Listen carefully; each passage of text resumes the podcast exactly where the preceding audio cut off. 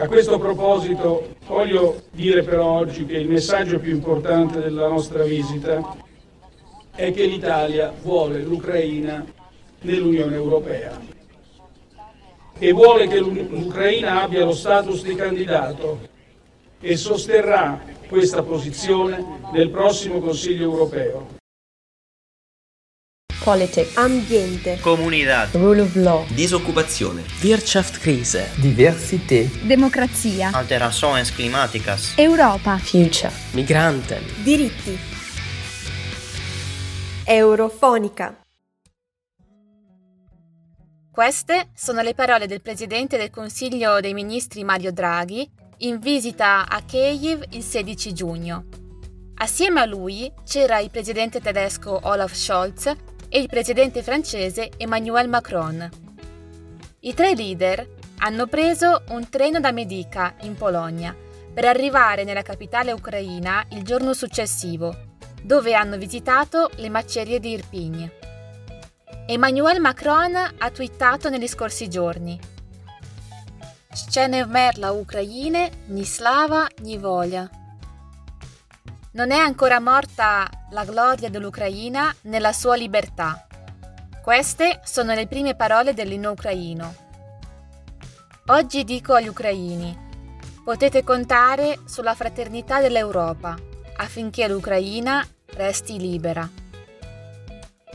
Durante la conferenza stampa alla presenza del presidente ucraino Zelensky e del presidente rumeno Klaus Iohannis, i leader europei hanno dato il loro appoggio per il riconoscimento all'Ucraina e alla Moldova dello status di paesi candidati a entrare nell'Unione Europea.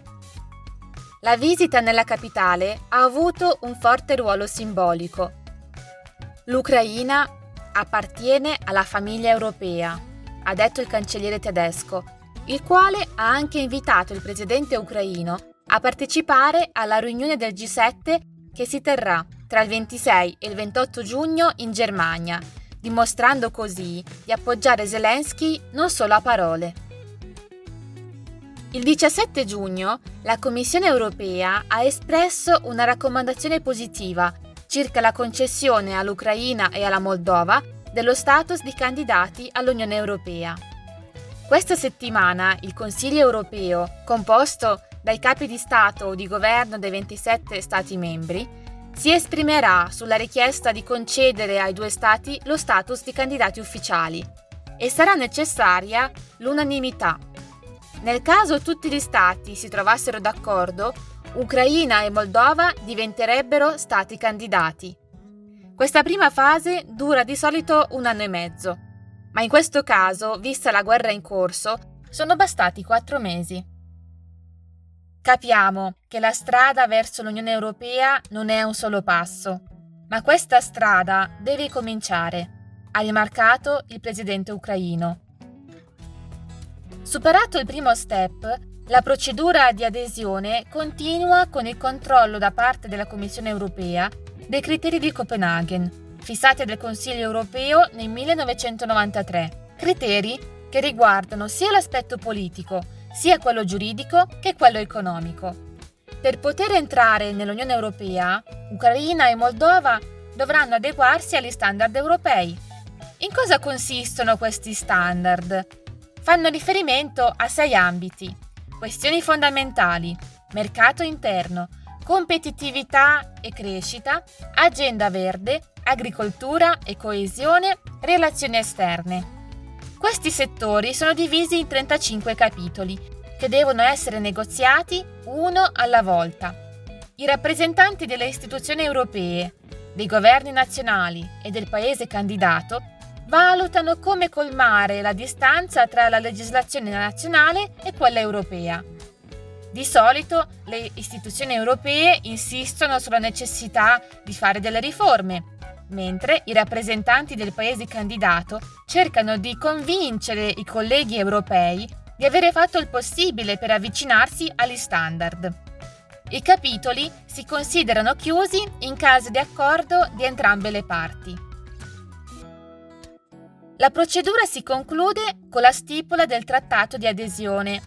Per diventare vincolante è necessario il sostegno del Consiglio dell'Unione Europea, della Commissione e del Parlamento Europeo. Dalla firma dell'accordo, il candidato diventa un paese aderente, ma solo con la ratifica del trattato da parte di tutti gli Stati membri entra a pieno titolo nell'Unione Europea. Un discorso a parte va fatto per le tempistiche del processo di adesione, che, ahimè, sono sempre più dilatate. Mentre la Finlandia ha impiegato meno di tre anni per diventare un paese membro, Cipro ne ha impiegati quasi 14. Attualmente possiedono lo status di candidati l'Albania, la Macedonia del Nord, il Montenegro, la Serbia e la Turchia. Per diversi motivi, i negoziati di questi paesi sono in una fase di stallo. La Turchia, per esempio, ha ottenuto lo status di candidato nel 1999 e ha avviato i negoziati nel 2005.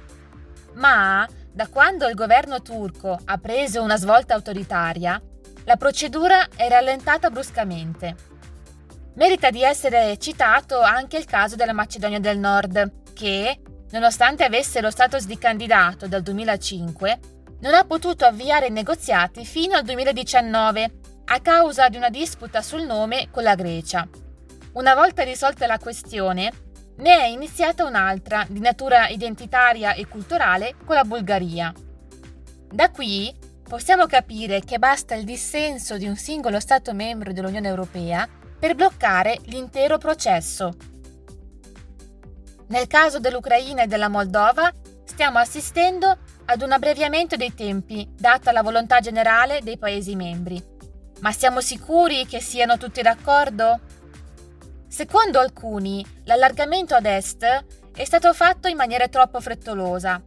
Basti pensare al caso di Polonia e Ungheria, dove oggi i fondi europei vanno a governi semi-autoritari, con problemi di violazione dello Stato di diritto.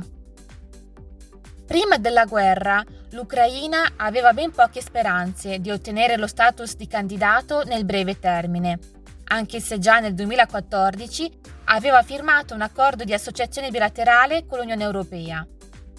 Per otto anni ha lavorato senza sosta per adottare le leggi e gli standard europei. Secondo le istituzioni europee, l'Ucraina ha già adottato il 70% dell'acquis comunitario, ossia l'insieme degli obblighi giuridici previsti dall'Unione Europea. Resta tuttavia un paese in guerra, da ricostruire, con uno dei PIL più bassi d'Europa. La Moldova si trova qualche passo indietro rispetto all'Ucraina e presenta anche il problema della regione separatista della Transnistria. Se vi interessa saperne di più, abbiamo scritto un articolo su questo argomento che potete trovare sul sito www.raduni.org. Impossibile nascondere che Ucraina e Moldova sono dei paesi malati, ma allo stesso tempo sono dei paesi democratici e fortemente legati ai valori europei e per questo vanno supportati ed aiutati nel percorso di avvicinamento all'Unione Europea. Il popolo ucraino è conscio dell'arduità del percorso che lo attende ma è disposto a cambiare e ad entrare a far parte della famiglia europea. Dalle proteste dell'Euromaidan iniziate nel 2013, gli ucraini sono disposti a dare la vita pur di avvicinarsi al sogno europeo.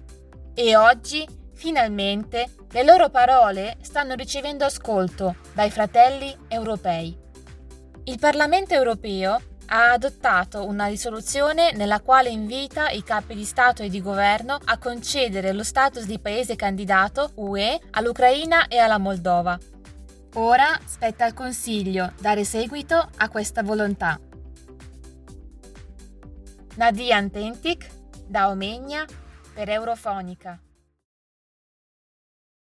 Politik, ambiente, Comunidad. Rule of Law, Disoccupazione. Wirtschaftskrise, Diversität. Democrazia. Alterações climáticas. Europa. Future, Migranten, diritti. Eurofonica.